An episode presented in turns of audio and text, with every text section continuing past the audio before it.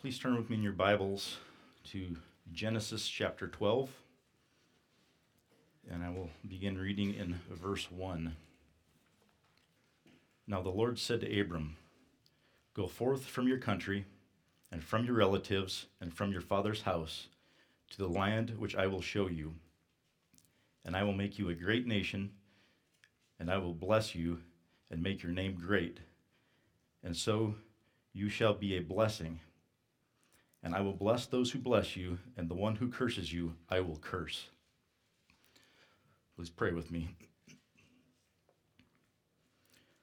Lord God of heaven, our Creator, Creator of Israel, and our Savior, we look to you this morning for the truth of your word regarding your children, Israel. We pray that we would go away from this study with a solid foundation of who your people are, what your land is, and why it is so. Please guide us in this study and guide my words as I speak from your word this morning. Amen. So, this was both a very exciting study for me and turned into a very challenging study for me as I delved into it. I've titled this sermon, God's Chosen People A Biblical Understanding of Israel. As most of you probably already know, Israel has been at war for over two weeks now. They were attacked by Islamic Arabs from Gaza, and the attacks spread from there. Now, there's a lot of information out there. You can pick any news source you want to go along with whatever idea you think you might want to have about Israel and who's right and who's wrong. And I don't know about you, but I've been pretty tied to my phone lately, just wanting to know what's going on over there.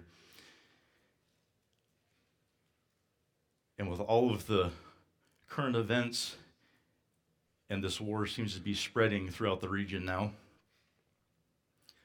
it's important that we anchor ourselves on the foundation of God's promise, His covenant to His people, starting with His covenant to Abram. God's covenant with Israel is enduring. God chose a specific people to be his people, separate from the rest of the world. He chose a land that he separated out from the rest of the world to be for his people. As we think of these things that are going on in Israel right now as, as I speak, let's look at this covenantal promise that God gave to his people. First, a covenant of land. God gave Abram a covenant of a land unknown.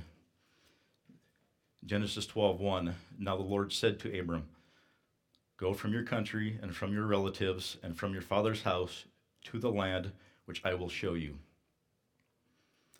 God established his covenant right there. Abram did not know where this land was. What we don't see here is Abram sitting around asking this often asked question in our current society is what is God's will for my life? The only way we can deal with that is first we take ourselves out of the middle of that question and we ask, what is God's will? You see, Abram knew his God. And when he was told to go, he just went. Didn't have any directions, not even a north, south, east, or west. God just said, Get up and go. And Abram went.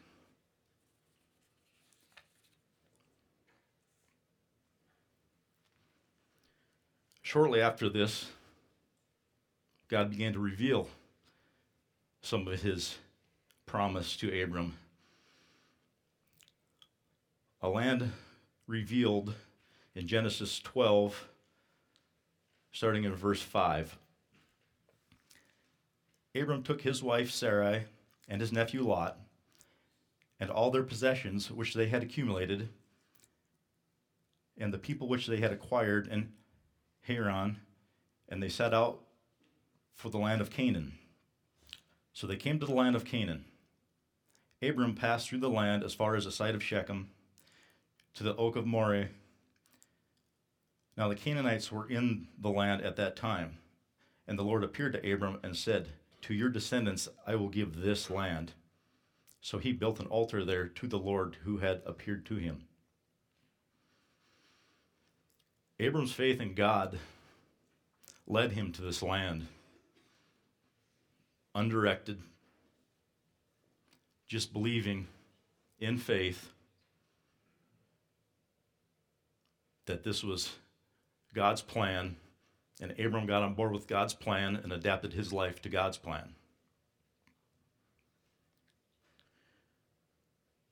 We continue reading in Genesis chapter 13, verse 12. Abram settled in the land of Canaan, while Lot settled in the cities of the vicinity of the Jordan and moved his tents as far as Sodom. Skipping down to verse 14. The Lord said to Abram, after Lot had separated from him, Now raise your eyes and look from the place where you are, where you are northward and southward, and eastward and westward. For all the land which you see, I give to you and your descendants forever.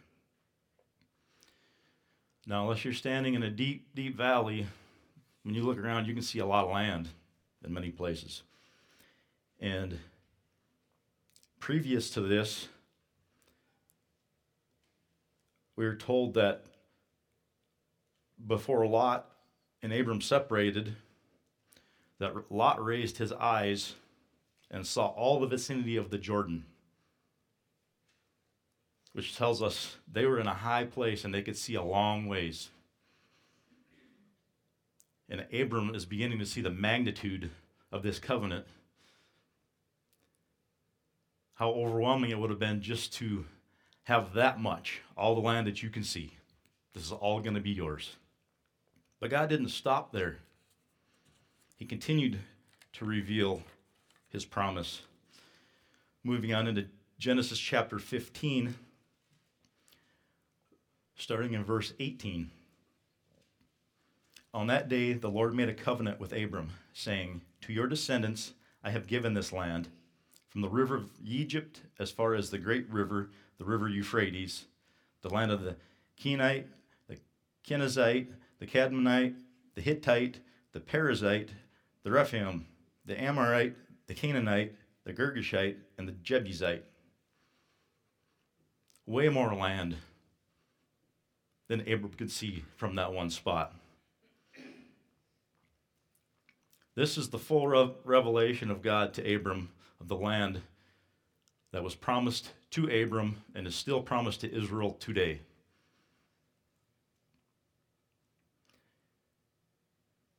moving on from the covenantal land, the second part of the covenant is the covenantal people.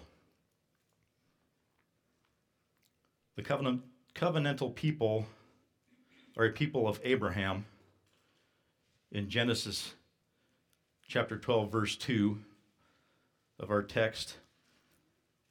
And I will make you a great nation, and I will bless you, and make your name great, and so you shall be a blessing.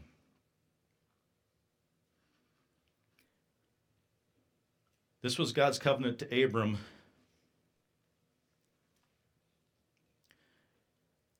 That he would be the father of all nations, and that this covenant people would come from him, from his body.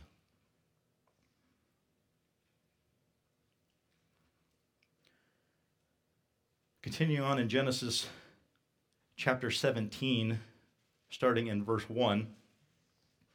Now, when Abram was 99 years old, the Lord appeared to Abram and said to him, I am God Almighty. Walk before me and be blameless. I will establish my covenant between me and you, and I will multiply you exceedingly. Abram fell on his face, and God talked with him, saying, As for me, behold, my covenant is with you, and you will be the father of a multitude of nations. No longer shall your name be called Abram, but your name shall be called Abraham, for I have made you the father of a multitude of nations. I will make you exceedingly fruitful, and I will make nations of you, and kings will come forth from you. I will establish my covenant between me and you and your descendants after you throughout their generations for an everlasting covenant, to be God to you and your descendants after you. I will give to you and your descendants after you the land of your sojournings, all the land of Canaan, for an everlasting possession, and I will be their God. Now, this expansion on the covenant is huge. Because this is the first time in the scriptures that we see a man's name changed by God. Now, when God changes a person's name, he's marking out something very significant.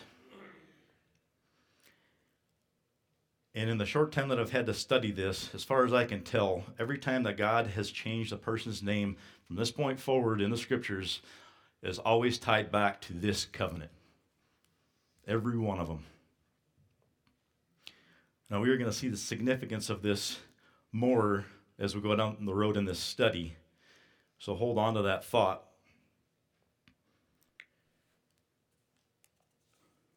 Covenant people are also a covenant people of God. They don't just belong to Abraham, they belong to God. We will see this in Deuteronomy chapter 7, starting in verse 1.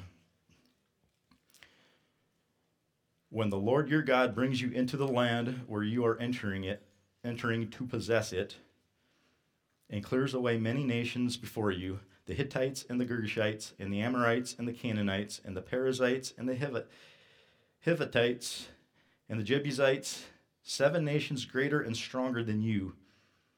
And when the Lord your God delivers them before you and you defeat them, then you shall utterly destroy them you shall make no covenant with them and show no favor to them.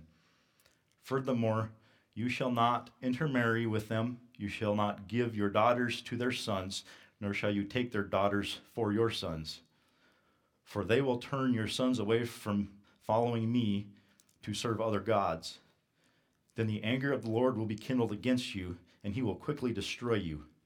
But thus you shall do to them you shall tear down their altars and smash their sacred pillars, and hew down their Asherim, and burn their graven images with fire. For you are a holy people to the Lord your God. The Lord your God has chosen you to be a people for his own possession out of all the peoples who are on the face of the earth.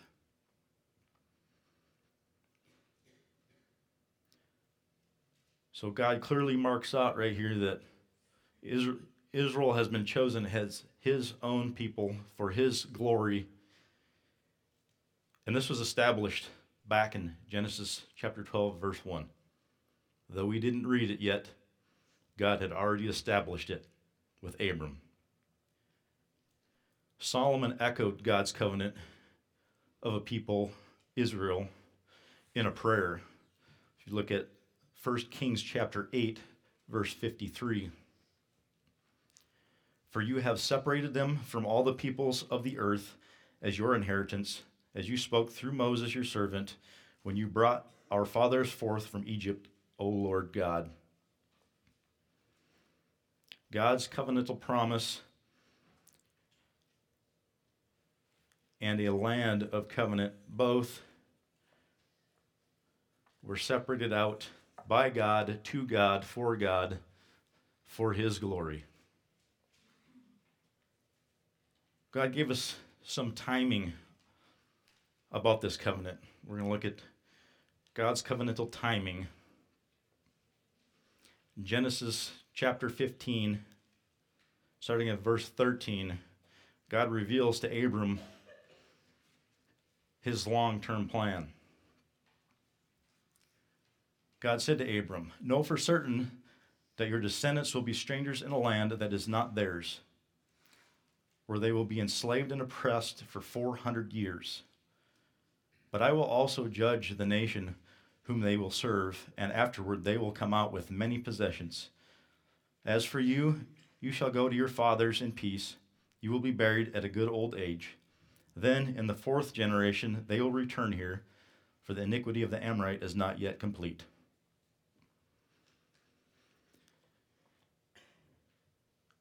So, this people that Abram doesn't have yet, doesn't even have a son yet, is going to be enslaved and oppressed for 400 years. And then Abram's going to die.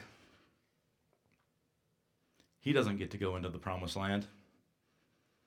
And then, not until the fourth generation after the death of Abraham, does God's people enter into the promised land.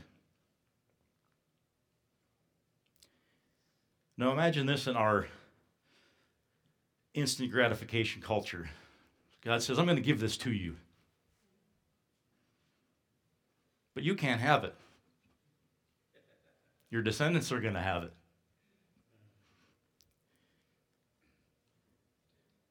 Imagine the whining.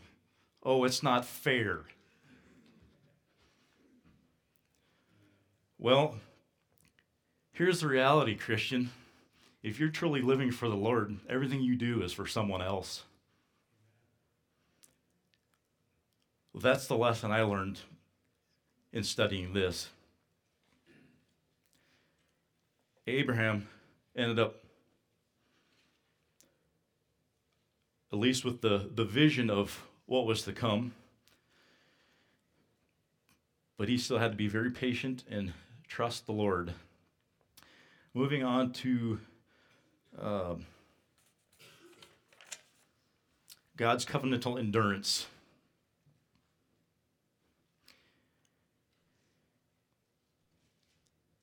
God's covenant endures the sin of man.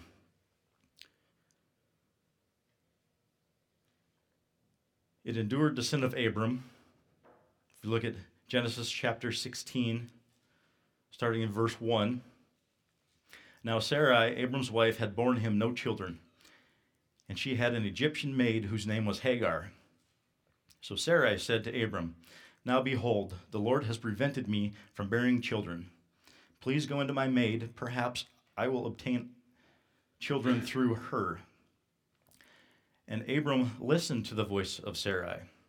After Abram had lived ten years in the land of Canaan, Abram's wife Sarai took Hagar the Egyptian, her maid, and gave her to her husband as his wife. Now I'm just going to point something out here, ladies. Don't ever share your husband. And guys, if she says, oh, it's okay, it'll be fine, no, it won't. As this story goes on, you will see how badly this turned out we are still experiencing the effects of this choice today. You see,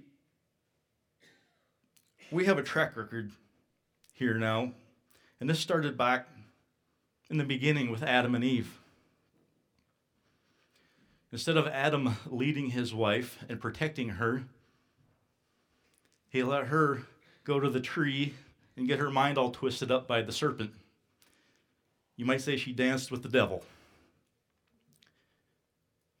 And instead of Adam saying, Eve, get away from that tree, what are you doing? She picks and eats and then gives to him. Then he screws up again and says, instead of saying, No, this is not what we're supposed to do, he said, Okay, and he took and he ate. I wonder if it wasn't right then and there, if it wasn't Adam that coined the phrase happy wife, happy life.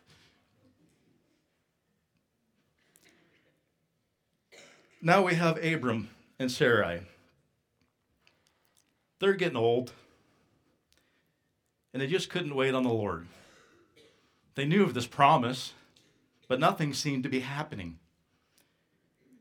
And so they took matters into their own hands. And Sarai came up with an idea. Because if we're going to have this, if this covenant is going to come to pass, we got to have a child somehow.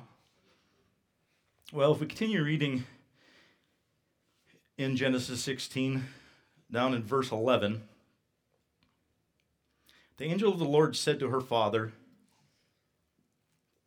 excuse me, said to her further, Behold, you are with child, and you will bear a son, and you shall call his name Ishmael, because the Lord has given heed to your affliction. He will be a wild donkey of a man, his hand will be against everyone, and everyone's hand will be against him. And he will live in the east, live to the east of all of his brothers. So Sarah had a terrible idea, and Abram went along with it. Because you see, Ishmael is the father of the Arabs, people that are waging war against Israel today. Remember what I said about this thing turning out terrible for them? After Abraham, or excuse me, Abram, at this point, produced a son named Ishmael with Hagar, Sarai was angry and jealous because now her maidservant had, had produced a child and she wasn't able to. And so what we read here was Hagar crying out to God after she fled from Sarai in fear. It wasn't okay. Not only does God's covenant endure the sin of Abram, it also endures the sin of Israel. In Exodus chapter 16, starting in verse 1, Then they set out from Elim, and all the congregation of the sons of Israel came to the wilderness of Sin, which is between Elim and Sinai, on the fifteenth day of the second month after their departure from the land of Egypt. The whole congregation of the sons of Israel grumbled against Moses and Aaron in the wilderness. The sons of Israel said to them, Would that we have had died by the Lord's hand in the land of Egypt, when we sat by the pots of meat, when we ate bread to the full. For you have brought us out into this wilderness to kill this whole assembly with hunger. Now I'm going to show you how a seemingly small sin turns into something really big. So they're grumbling here because they're hungry. And granted, I'm sure they were. They've been in the wilderness uh, without food for a while, and they didn't trust their God. So they, God heard their grumblings, and this is when the manna was sent from heaven for their food and the quail. And God gave them very exacting instructions on how to manage the situation with this food that He is providing for them. You see, He told them to only collect as much as they needed each day for that day and not to keep any overnight. He also told them to collect a double portion on the sixth day. Excuse me, would be the, yeah, the sixth day to prepare for the Sabbath because they were not to work on the Sabbath. So that was the one day they could carry a portion over so that they could eat on the Sabbath. We read on in Exodus chapter 16, down in verse 20 we see how well Israel listened to God. But they did not listen to Moses, and some left part of it until morning, and it bred worms and became foul. And Moses was angry with them. It came about on the seventh day that some of the people went out to went out to gather, but they found none. Then the Lord said to Moses, How long do you refuse to keep my commandments and my instructions? So they went from grumbling to the full range of greed or slothfulness. Some were greedy, tried to keep some overnight, it rotted. Some were slothful. Oh, it'll be there in the morning. Didn't didn't collect the double portion to prepare for the Sabbath. So they went hungry on the Sabbath. But they didn't stop here. This continues in Exodus chapter 17. In verse 1, we read Then all the congregation of the sons of Israel journeyed by stages from the wilderness of Sin, according to the command of the Lord, and camped at Rephidim, and there was no water for the people to drink. Therefore, the people quarreled with Moses and said, Give us water that we may drink. And Moses said to them, Why do you quarrel with me? Why do you test the Lord? But the people thirsted there for water, and they grumbled against Moses and said, Why now have you brought us up from Egypt to kill us and our children and our livestock with thirst? So, first we're hungry, now we're thirsty. More grumbling and quarreling. And it must have been pretty severe for Moses to say, Why do you test the Lord? And again, they bring out their, their favorite phrase Why have you brought us out here to die?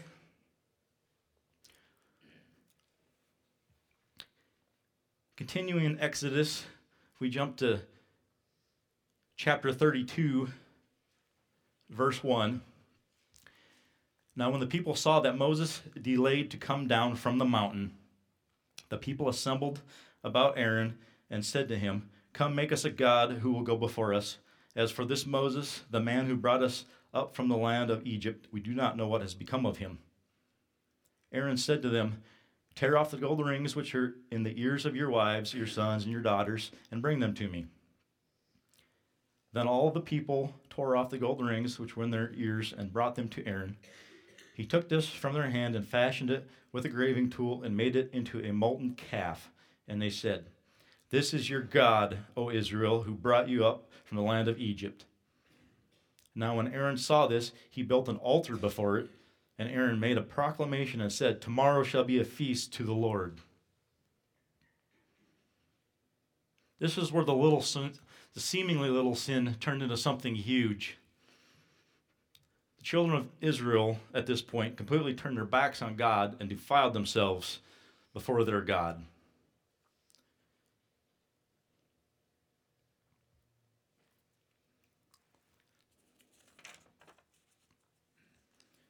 But despite all of this sin against the covenant of Abram, of the people of Israel, God's covenant endures.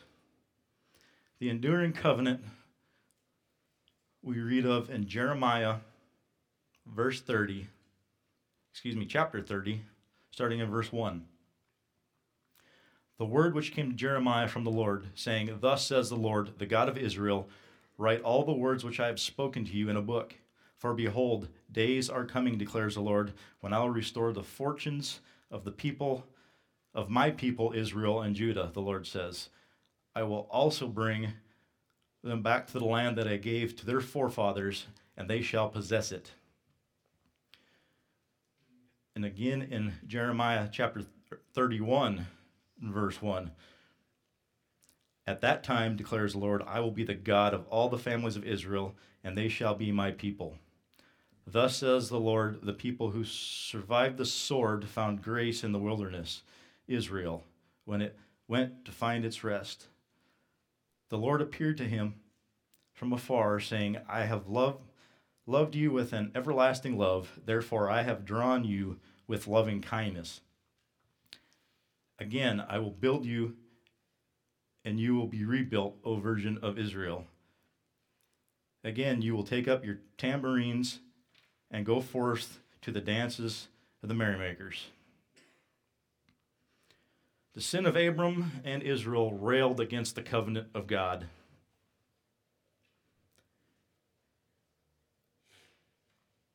Through Abram, war was waged against Israel by his son Ishmael and his descendants. Israel defiled herself before her God.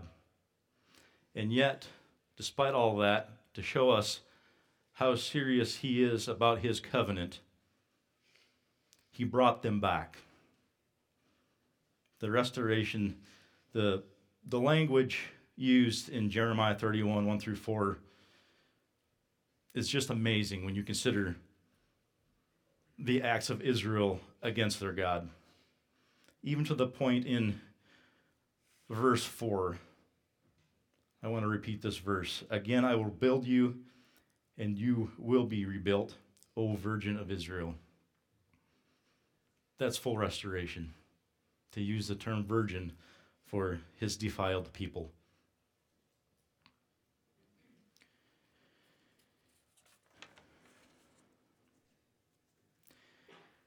God's covenant endures to the end of time. In covenantal endurance revealed by God in Deuteronomy chapter 7, starting in verse 6.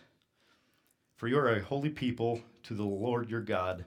The Lord your God has chosen you to be a people for his own possession out of the peoples who are on the face of the earth. The Lord did not set his love on you, nor choose you because you were more in number than any of the peoples, for you were the fewest of all peoples. But because the Lord loved you and kept the oath which he swore to your forefathers, the Lord brought you out with a mighty hand and redeemed you from the house of slavery, from the hand of Pharaoh, king of Egypt. Know therefore that the Lord your God, he is God, the faithful God who keeps his covenant and his loving kindness to a thousandth generation to those who love him and keep his commands. To the thousandth generation. That's a long time.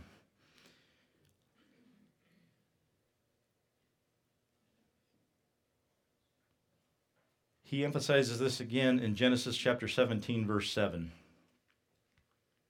I will establish my covenant between me and you and your descendants after you throughout their generations for an everlasting covenant to be God to you and to your descendants after you.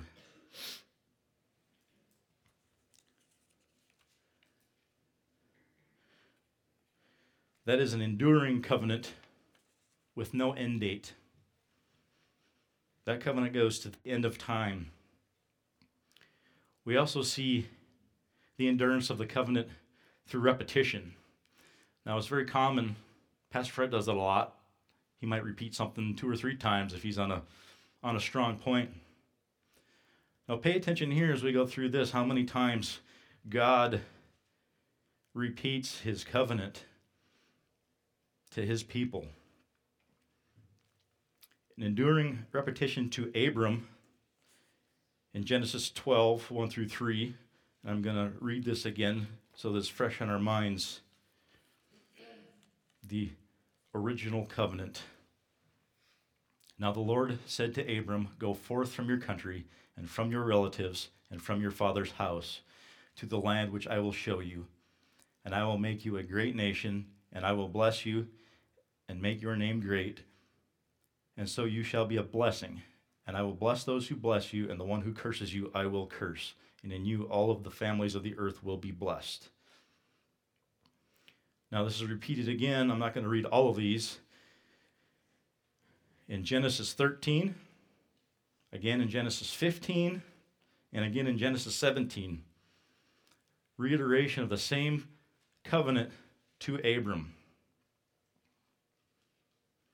And then you remember the thing I told you about the name change. He did it again when Abram became Abraham. Enduring repetition to Abraham in Genesis chapter 17, verse 15. Then God said to Abraham, As for Sarai, your wife, you shall call shall not call her name Sarai, but Sarah shall be her name. Skipping down to verse 19. But God said, No, but Sarah your wife will bear you a son, and you shall call his name Isaac. And I will establish my covenant with him for an everlasting covenant for his descendants after him.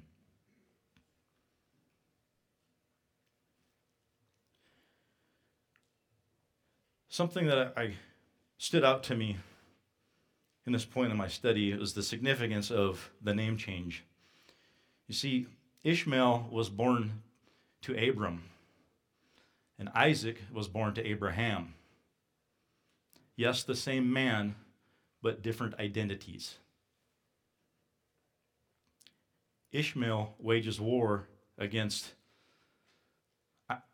against Isaac to this very day.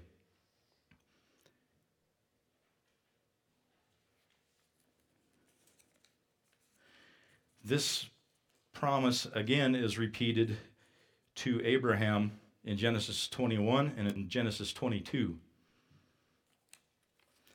And then we have the enduring repetition to Isaac in Genesis chapter 26, verses 2 through 4. The Lord appeared to him and said, Do not go down to Egypt. Stay in the land which I should, shall tell you sojourn in this land, and I will be with you and bless you. For to you and to your descendants I will give all these lands, and I will establish the oaths which I swore to your father Abraham. I will multiply your descendants as the stars of heaven, and will give your descendants all these lands, and by your descendants all the nations of the earth shall be blessed. And then we have an enduring repetition to Jacob in Genesis chapter 28, starting in verse 13. And behold, the Lord stood above it and said, I am the Lord, the God of your father Abraham, and the God of Isaac. The land on which you lie, I will give to you and to your descendants. Your descendants will also be like the dust of the earth, and you will spread out to the west and to the east, and to the north and to the south.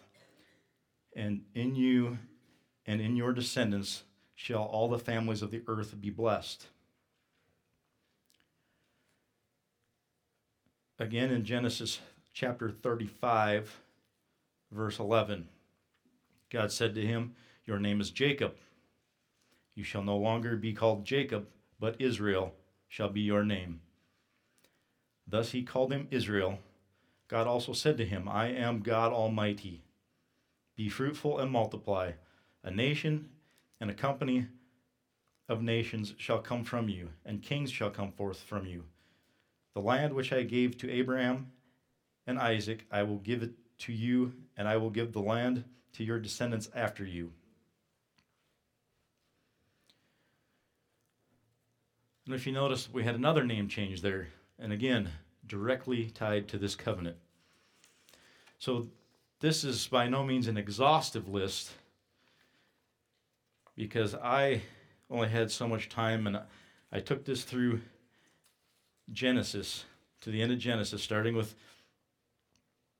chapter 12, verse 1, where we started. And these were all the repetitions by God of his covenant to his people.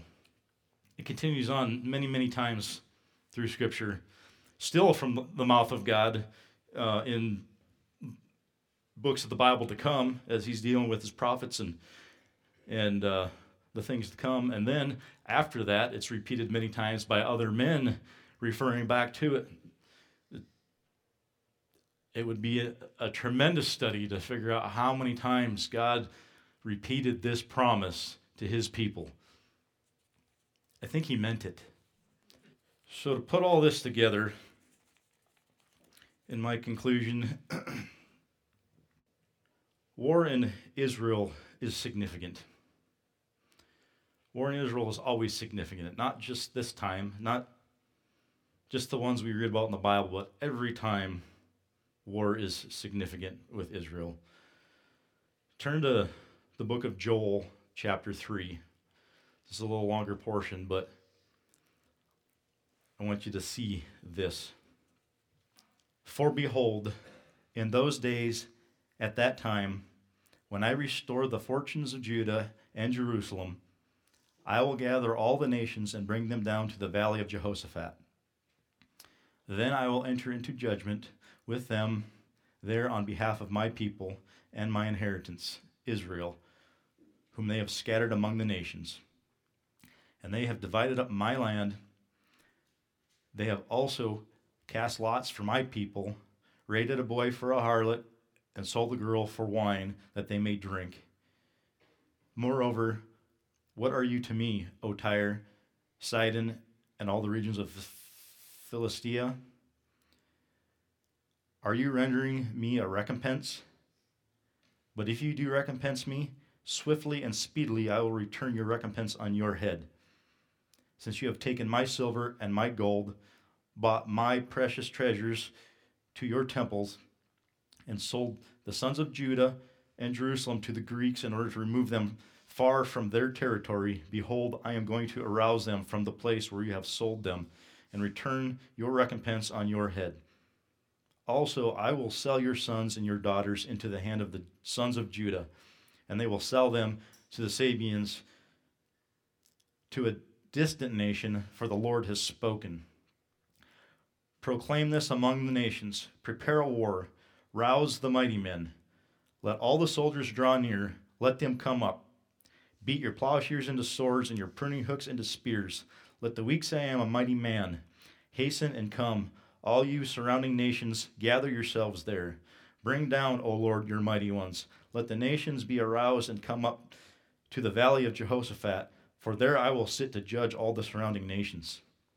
Put the sickle, put in the sickle, for the harvest is ripe.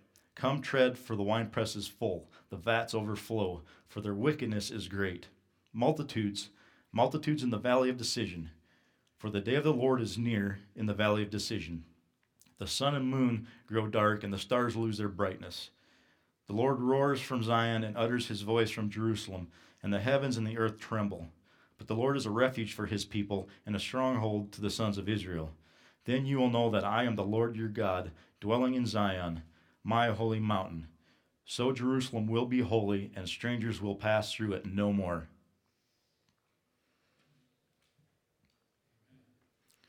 Now, this hasn't happened yet. We're still waiting for this one. But this is the fulfill this is the true fulfillment when Israel will be restored to her land. God's covenant with Israel is paramount. I told you this was a difficult study for me as I dug into it because it's so heavy and so huge there's so much here to deal with. God's guarantee of an enduring people is paramount not only to Israel, but to us. See, it's essential to our grafting in. You think back to the teaching of Paul in Romans, there's some phrases he used pretty regularly. One of those was first for the Jew, then for the Gentile. And then he spent a fair amount of time talking about the grafting in, meaning us, the church, being not Jewish and not his chosen people, being grafted into that people. Because you see, without this covenant, we have nothing to be grafted into.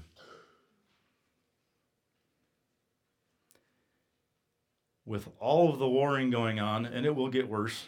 The Bible tells us that. We saw just a little bit of it here in the uh, in Joel. The one thing we can rest assured of is God will restore the dominion of Israel, and His truth will stand. So stand firm in God's word and His promises, because there are many out there who hate Israel and hate us. There are even some out there who claim to be Christians and hate Israel. I'm here to tell you if you hate Israel, you cannot be a Christian. It does not work. Because if you don't stand with Israel, you stand against God. When one wages war against Israel, they wage war against God, and they cannot win. They may take some lives, they may afflict damage, but they will never be victorious. With that, bow with me and I'll close in prayer. Heavenly Father, as we have looked at your people Israel and your promises to them and to us, just pray that this resonates in our hearts and we use this as an anchor point as we view the things that are going on around the world in regards to your people and as we deal with people who are against you and your people. Give us grace in our speech as we speak to them and help us to love them into your fold that they might become believers in you and benefit from your covenant. Go with us now. Keep us safe, we pray, and especially pray for our pastor and his wife as they travel back for traveling mercies. And we look forward to having them back with us. Just ask these things in Jesus' name. Amen.